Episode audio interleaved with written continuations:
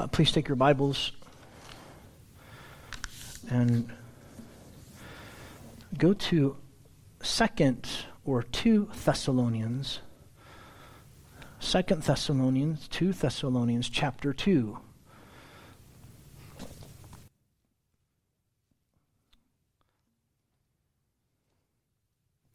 Uh, Second Thessalonians chapter 2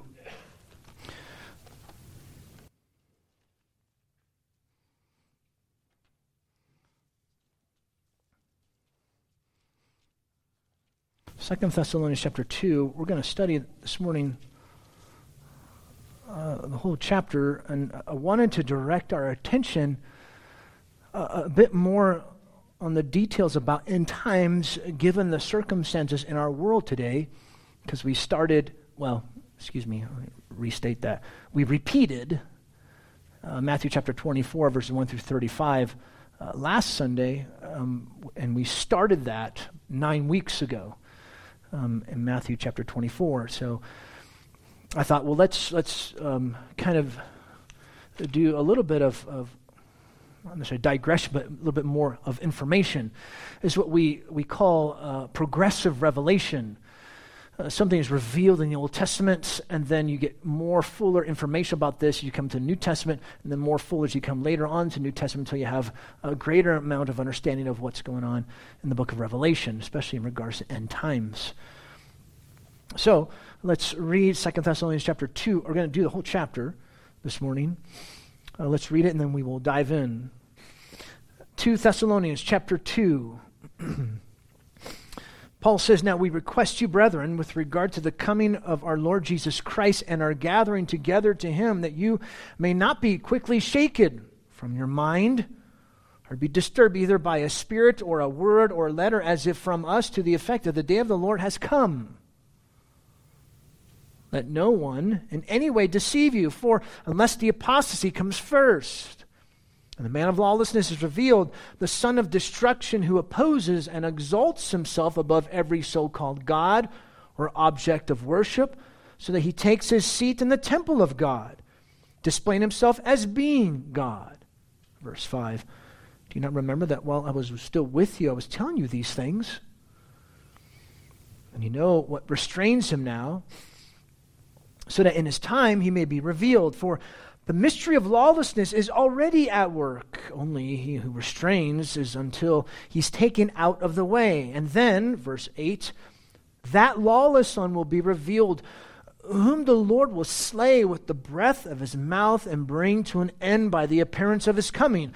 The one whose coming is in accord with the activity of Satan, with all power and signs and false wonders, and with all the deception of wickedness for those who perish, because they did not receive the love of the truth so as to be saved.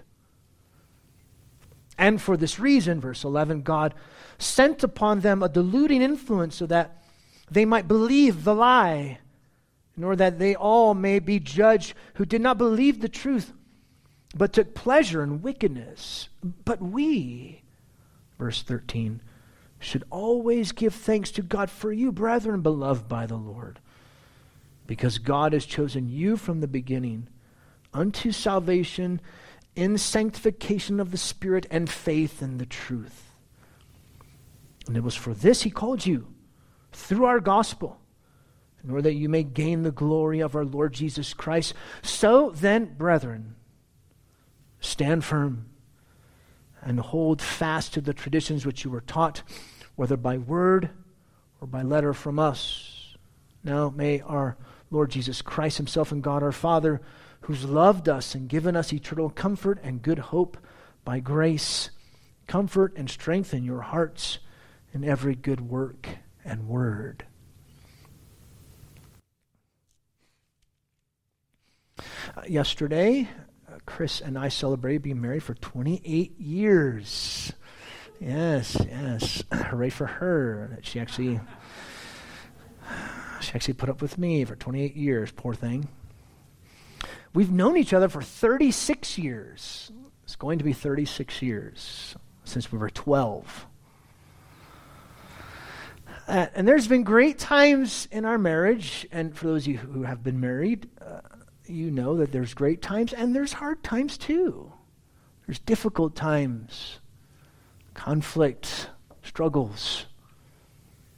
And it's in those hard times where we need to remember the covenants, the, the commitment, the promise that we've made to Christ, to each other. It's in those hard times where you're holding fast. You got to stand strong. It's in the hard and difficult times where we as Christians need to stand firm and hold fast to the gospel truth.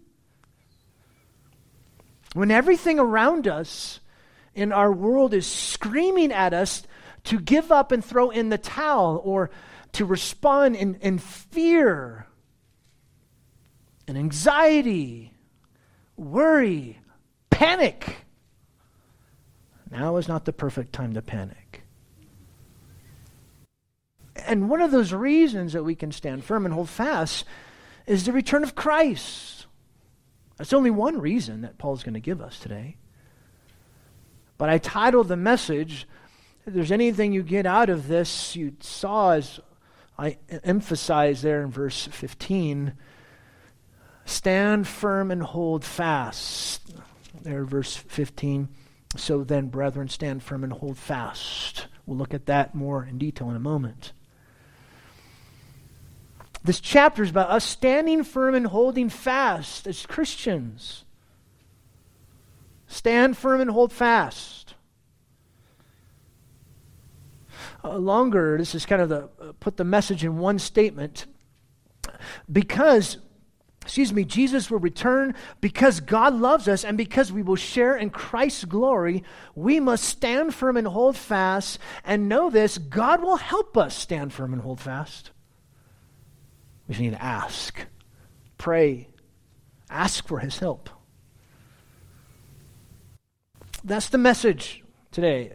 Because Jesus will return, because God loves us, and because we'll share in Christ's glory, we must stand firm and hold fast, and God will help us to do that. So if you want to take a nap now, you can do that, because that's the message in a nutshell. So again, I want to take some more time and give a little bit more details about end times, given the circumstances in our world today. Now, do I believe the end of the world is happening right now? No, not necessarily. I don't. Yet realize we are in the last days because Christ has come. When Jesus came, he inaugurated the messianic age or the last days. So, so his return can be at any time, but today we're going to see some key aspects for us to look for so we can be better prepared for the return of our Lord. So, this is not the end. This is not the end of the world. Yet, realize this every single event in history that's happening right now is all moving in a direction to the return of Jesus. Everything. All these little details, all the big events that are happening, everything is moving in one direction to the coming of Christ. So is it the end of the world? No. But yet realize everything is moving to the end of the world. So then it kind of is, right? See what I mean? Paul starts here with the reasons for us to stand firm and hold fast. We'll look at that in just a moment. But notice reason number one because Jesus will return, dot, dot, dot, verses 1 through 12. Because Jesus will return. Notice how he begins this part, verse 1. Now we request you, brethren, with regard to the coming of our Lord Jesus Christ and our gathering together to him, the coming of our Lord Jesus Christ and the gathering together to Him. Notice how this corresponds to Matthew chapter 24, verse 29 to 31, which we looked at last week, which speaks about Christ's coming and then the gathering of the elect. You see that? So Paul's doing it in the exact order that Jesus talked about in Matthew 24. He was going to come, gather the elect. Paul says about the coming of our Lord and the gathering of his, of his elect, gathering of us, now specifically. And he says that you may not be quickly shaken, verse 2, from your mind or disturbed either by a spirit or message or letter, word, to the fact that the day of the Lord has come. It's clear. Some were teaching in the church, maybe, that the day of the Lord had already come and they missed it somehow. Oh, man, missed it. Man, I thought it was, uh, I don't know. They were shaken in their mind. He says, No, no, don't be shaken in mind. Or by a word or, or a letter. Then he says spirits. In other words, he means like some type of revelation that had come from Paul, other than what he had instructed them previously. Paul needed to clarify the information for them, thinking that the day of the Lord has come. Now, there's much debate as to, as to what this phrase means, and it really depends on the context, which drives the specific aspect of what's being mentioned. It seems here, when Paul says day of the Lord, Paul spoke holistically of Jesus coming, gathering of the elect, judgment, etc. In other words, the coming judgment and the signs that precede that. So it seems like he means here.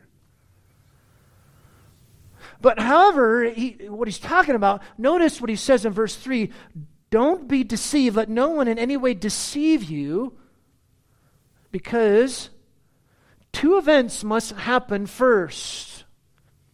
He says here in verse 3 unless the apostasy comes first. So, two events must happen. Number one, the apostasy comes. This corresponds as well with what Jesus said in Matthew chapter 24, verse 9 to 10. By the way, I'm going to keep referring to that in this first point because Jesus will return. Matthew chapter 24, Matthew, 20, Matthew chapter 24. Paul is giving clear revelation as to what Jesus meant. There's going to be a huge falling away from the truth, an anti God wave Uh, we described it last week and nine weeks ago. People's love for God and for others would grow cold. There'd be a huge falling away from the truth. The visible church would forsake the gospel truth as betrayers and persecution increases. So, the first event that needs to happen is the apostasy. It's the apostasy, a huge falling away. But notice he says here, number two, again, verse three, and the man of lawlessness is revealed. The man of lawlessness, number two, is revealed. And notice the characteristics of this man of lawlessness. First, lawlessness stands in opposition to God and His law. No law, lawlessness. Notice a second aspect of his character the son of destruction there at the end of verse 3, or the son of perdition, or the son of hell, which was his destiny. So he stands in opposition to God, lawlessness. He's called the son of destruction that's his destiny. Notice as well, do I have, oh wait, I have it up here, sorry. He stands in opposition to God and his law. Number two, he's called the son of perdition or of hell, which was his destiny. Number three, he opposes and exalts himself above every so called God, verse 4, or object of worship, so that he takes his seat in the temple of God, displaying himself as being God. which is why he's also given the synonym title of Antichrist.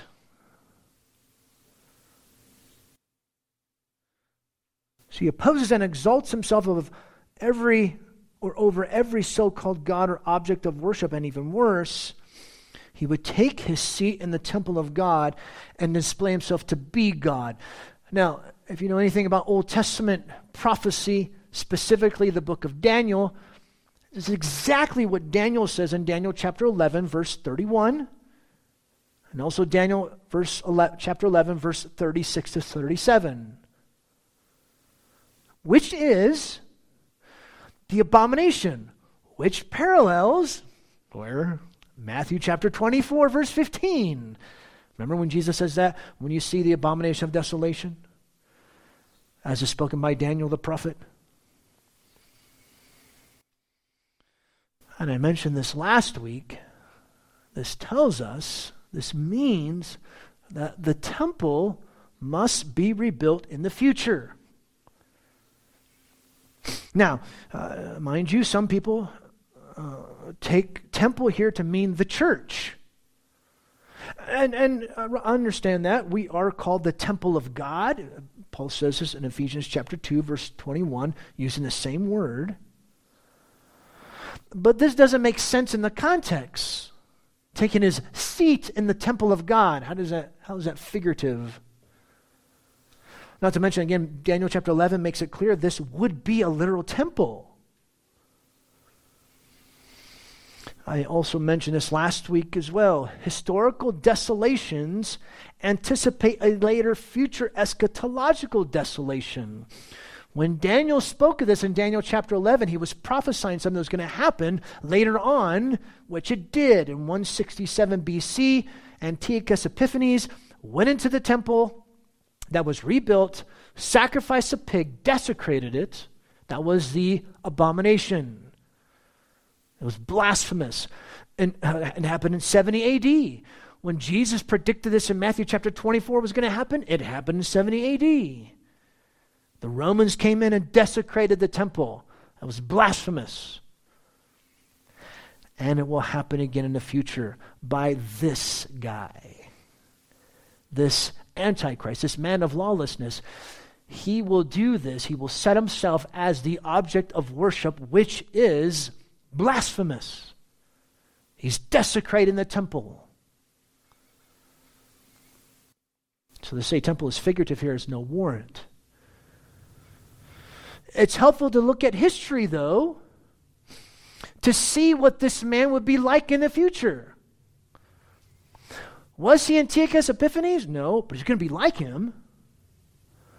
Was he Nero? No, but he's going to be like him. Was he Diocletian, the emperor? No. Going to be like him. Was he one of the popes? Yes, some of the our Reformed brethren actually thought that the Antichrist was going to be one of the popes. Was he one of the popes? No, but going to be like him. I will say this as well. Uh, John, in the book of Revelation, one of the passages Caleb was going to read from, we were debating, um, John gives us even fuller revelation of who this guy is. He is probably the second beast of Revelation chapter 13. He will definitely be an adversary of God and especially of God's people. He will make war with them. Notice how else he describes the man of lawlessness the son of perdition, this antichrist. Um, we will drop down to verse 9 for that. Notice verse 9. The one who's coming is in accord with the activity of Satan with all power and signs and false wonders. He's empowered by the dragon, Revelation chapter 13, and he do miracles, signs and wonders which parallels what Jesus says in Matthew chapter 24, verse 23 to 24. And then John's full of revelation, Revelation chapter 13, verse 13 to 14. So he would perform these signs and wonders, he would delude people to accept the lie as truth. He'd deceive all. It would look so real and it would look so good that if possible, Jesus says this in Matthew chapter 24, it could deceive the elect. But God keeps his own. Yet, notice what he says here in verse 10 and with all the deception of wickedness for those who perish because they did not receive the love of the truth so as to be saved. So, these who perish, they who did not receive the love of the truth, they will embrace the deception of Antichrist. Put another way, but those who are not chosen before the foundation of the world and who choose to go their own way and thus do not receive the truth, they will be deceived by this second beast. They will be deceived by this man of lawlessness. They will be deceived by Antichrist. And notice Paul continues this, verse 11. And for this reason, what reason? That they rejected the love of the truth so as to be saved. There from the end of verse 10. And for this reason, God sent upon them a deluding influence or a powerful working of error to the effect so that they might believe what is false, literally, the lie, which is from the activity of Satan, from the dragon. And, and this embracing of the lie will lead them farther and farther away from truth. Because notice what he says here in verse 12 in order that they all may be judged who did not believe the truth. They willfully rejected God, so God brings about a delusion for them to believe the lie. They're moving away from the truth, the lie that's from Antichrist, the man of lawlessness. So then, therefore, what will happen? They will be judged. Who did not believe the truth, but instead, what did they do? They took pleasure in wickedness they willfully chose the pleasure of wickedness so God would judge them. Yes, God elects people for salvation. That's true, it's unconditional. And though he renders certain everything that happens, every little decision has been rendered certain by God, he is not responsible for people rejecting the truth. You will never see that in the Bible. People are culpable, people are responsible. They should embrace Christ. They should trust God. They should embrace the gospel. But they willfully reject God and His truth. They close their minds to the truth and they open their minds to foolishness.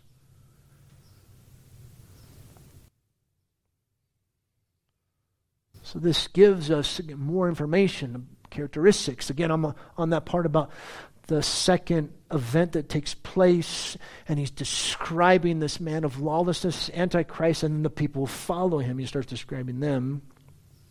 Now, jump back up to verse 5, if you would.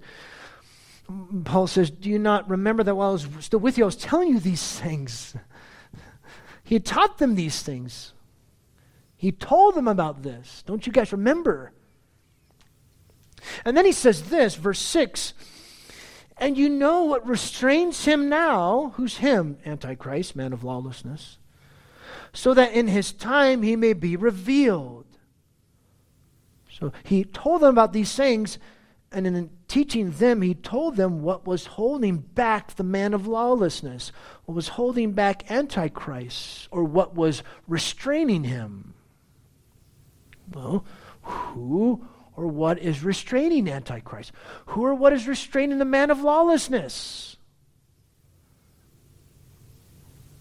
I don't know. There are actually multiple choices that have been proposed. The Thessalonians knew, but we don't. And notice, Paul says, You guys know what's doing that. Like, well, why didn't you tell us? he doesn't do that. And, and like I said, many choices have been proposed. I think uh, one commentator counted, I think there's nine choices you can choose from. Uh, one of the better choices is the Holy Spirit. But again, it's hard to state a case for that. So we're just going to let it stand as it stands. Someone or something is holding back or restraining this man of lawlessness. And no, it's not Donald Trump either. That's not one of the things. But look at what he does, though, in verse 7. For the mystery of lawlessness is already at work. Well, if you know your Bibles, you would say, oh, yeah, that sounds familiar. Lawlessness, Antichrist is already at work. Remember what John says in his first letter, first epistle, first John? Antichrist has already come. It's already here. The working is already in the world. 1 John 2, verse 18. The mystery of lawlessness is already at work. You see already a, lawlessness and an anti God taking place in our world, do you not? But once this restrainer is removed, notice only he now restrains is until he is taken out of the way. So whatever the restrainer is, he's going to be removed. And then, verse 8, and then that lawless one, lawless one will be revealed, whom the Lord will slay with the breath of his mouth and bring to an end by the appearance of his coming. So notice he brings us now back to the coming of Jesus, the return of our Lord. Once this restraint is removed, the lawless one would be revealed, and the Lord Jesus would personally come to earth and slay this lawless one with his breath and bring him to an end. And from Matthew, we saw that Jesus would return. Here, Paul gives us more information about that coming. That when Jesus comes, he will slay that lawless one with the sword of his mouth. And then John gives us even more revelation of this. The sword of his mouth will slay the second beast, the beast and what's called the false prophets. There in Revelation chapter 19, verse 20 to 21. So, in all these things, Paul has given us one of the biggest reasons why we should stand firm and hold fast. Jesus will return. He's coming. Don't fear. So, number one, again, as reason standing firm and holding fast. Number one, because Jesus will return. Reason number two, and because God loves us. Look at what he does here in verse 13. But we should always give thanks to God for you. On the flip side, Paul thank God for the Thessalonian Christians because notice first, beloved, excuse me, brethren, beloved by the Lord. Because God has chosen you from the beginning. They were beloved by the Lord. How? God chose them to be saved from the beginning, before the foundation of the world. How does God show his love to his people? The very first way he does that is by electing them, choosing them, picking them to be his own. Because that's how they become his people. So, election and thus salvation comes in time in the setting apart of the Holy Spirit and then faith in the truth of the gospel. Notice how this is structured, and I'm reading it from Greek. From the beginning unto salvation in sanctification of the Spirit and faith in the truth. So, salvation in the sanctification, the setting apart by the Holy Spirit and faith in the truth. How does the election come in time? The Spirit sets you apart and you respond to the truth and faith. setting apart of the Holy Spirit, and then faith in the truth of the gospel. In other words, uh, Paul was thanking God that he loved them, God loved them so much as to choose them, which brought about the work of the Spirit in time to sanctify or set them apart, and then for them to trust in Christ. God planted in eternity and what he plans in eternity, he will carry it out in history. That's what he does. That's how sure election is. God loves us.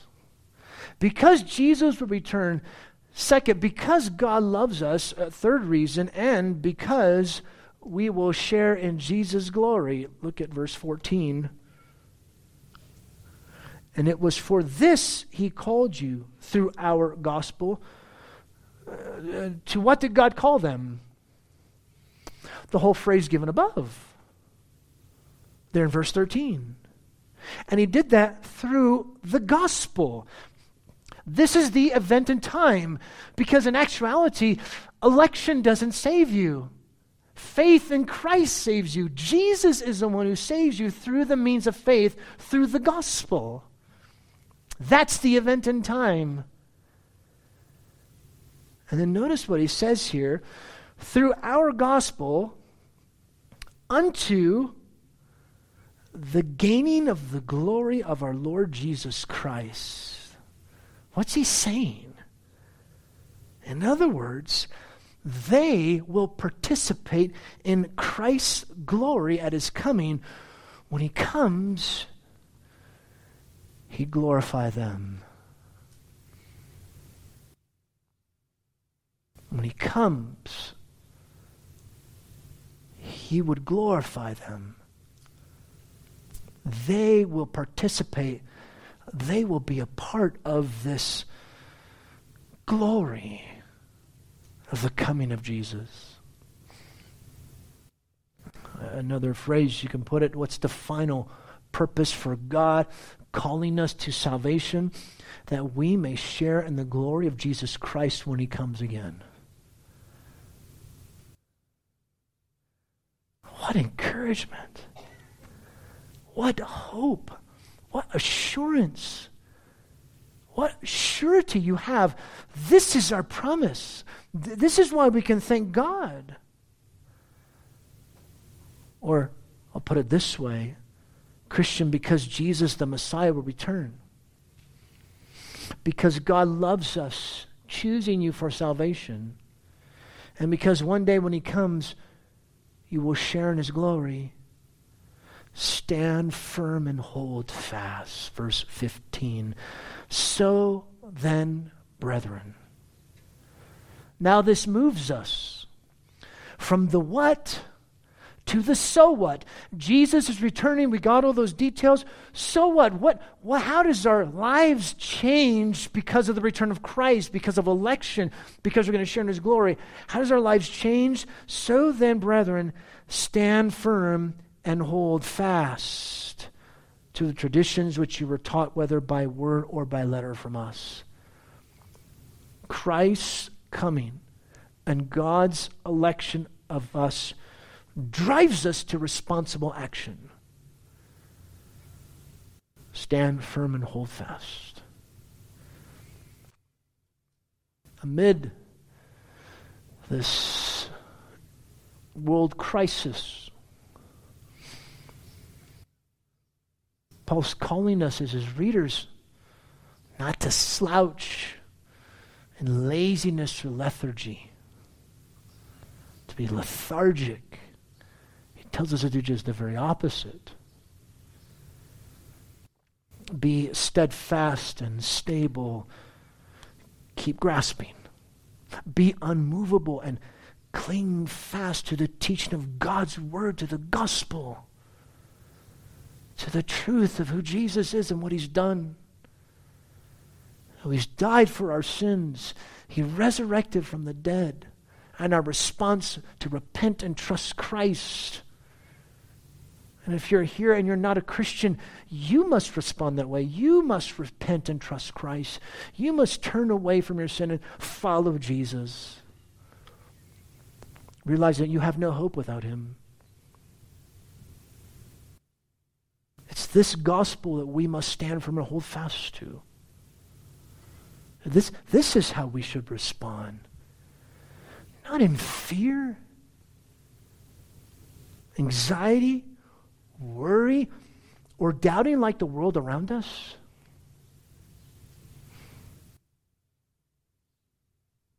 This should be our response. How can I stand firm? How can I hold fast to the gospel even more? Now, should we be looking and, and watching who, who this antichrist, this man of lawlessness, will be? Sure. Should be looking, be aware. Yeah. But not at the expense of the positive commands that God gives us in His Word. You can go down that road and just end up maybe just going crazy over this. or getting so distracted, maybe that might be a better way to put it. We get distracted towards trying to figure out who this man of lawlessness is and who this Antichrist is and what's all this stuff going on. No, remain steadfast in the faith. Be stable in the truth. Keep standing firm in it. Keep clinging to Christ. Notice he says the traditions which you were taught Paul's authoritative teaching given to the Thessalonians. They were given it by Paul, whether it was orally or by a letter. Obviously, the letter was First Thessalonians chapter, all of First Thessalonians. Specifically, he says this in chapter three, verse seven to eight.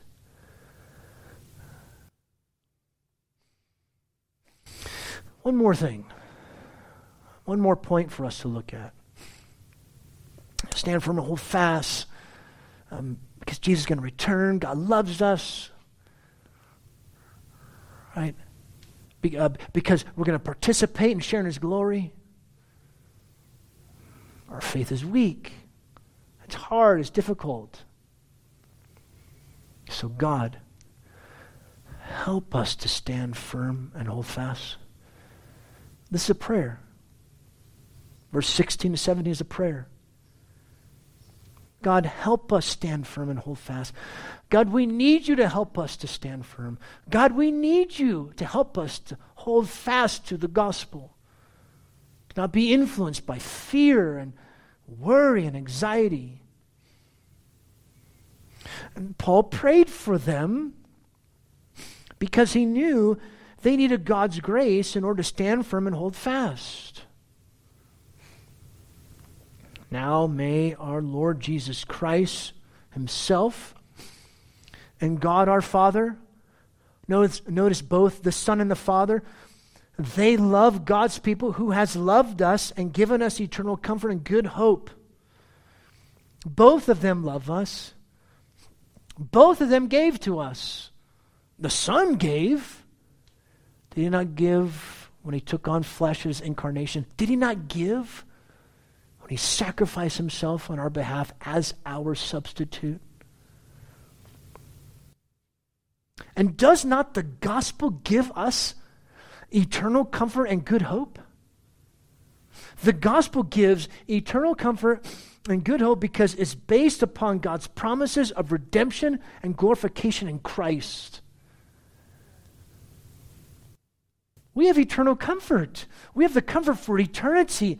We were going to be with with our Creator forever and enjoy Him forever. That's eternal comfort. That's comfort that lasts not just for a lifetime, it lasts forever. And it's such hope. It's hope that's good, it's solid, it's uh, truth that's factual. All because of God keeping His promise of redemption, glorifying His Son. Surety. And notice the end of verse 16 by grace. You see that? All this comes by the grace of God. His unmerited favor towards us, His undeserved favor towards us. So here, the Father, the Son, and the Father, they're loving us as His people, giving themselves. May they comfort and strengthen your hearts. May they encourage and strengthen your heart. Stand firm, hold fast. When they give this encouragement and strength, it brings about, notice, in every good work and word. it brings about good words and good actions. God motivates us towards right living. God's the motivation towards right living. His work in us will cause us to act and speak in ways that truly display real faith in our lives.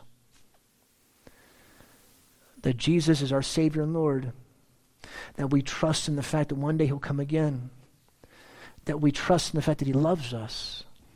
That we're holding on to the truth, the promise that we're going to participate in His glory. So, His work, we pray for this. God, do your work in us, and it will cause us to act and to speak in ways that truly display this faith in the truth. We need Him to help us because our faith is weak. And praise the name of the Lord that when we have weak faith and we sin, that's why Jesus had to die, right? He took that very sin in our weak state of our faith because Jesus will return, and because God loves us, and because we will share in Christ's glory, we must stand firm and hold fast, and God will help us. You pray with me?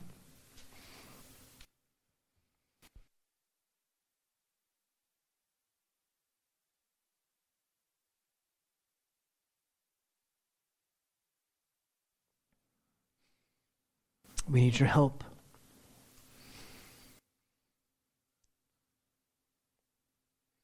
O Son of God, Father, by your Spirit, we need your grace. Help us to stand firm.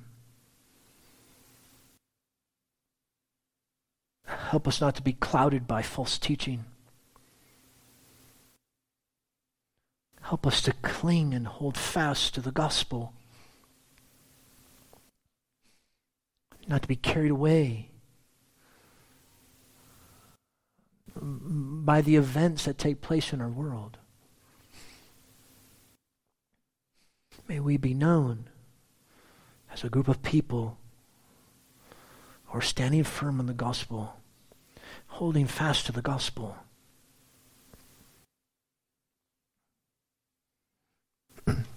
And we thank you that when we fall short of that, that's why Jesus had to die.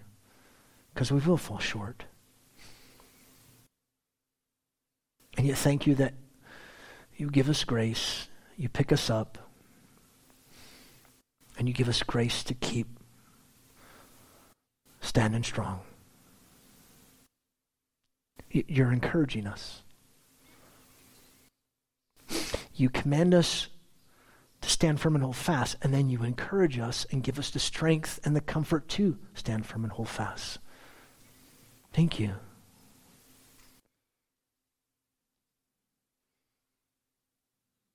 Help us as a church to do this, we pray. In the name of Jesus. Amen. One more song we'll sing. Oh, yeah, this is you.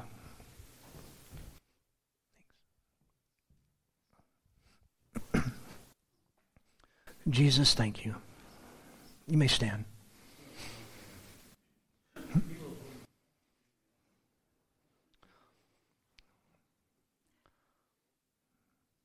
Are you done?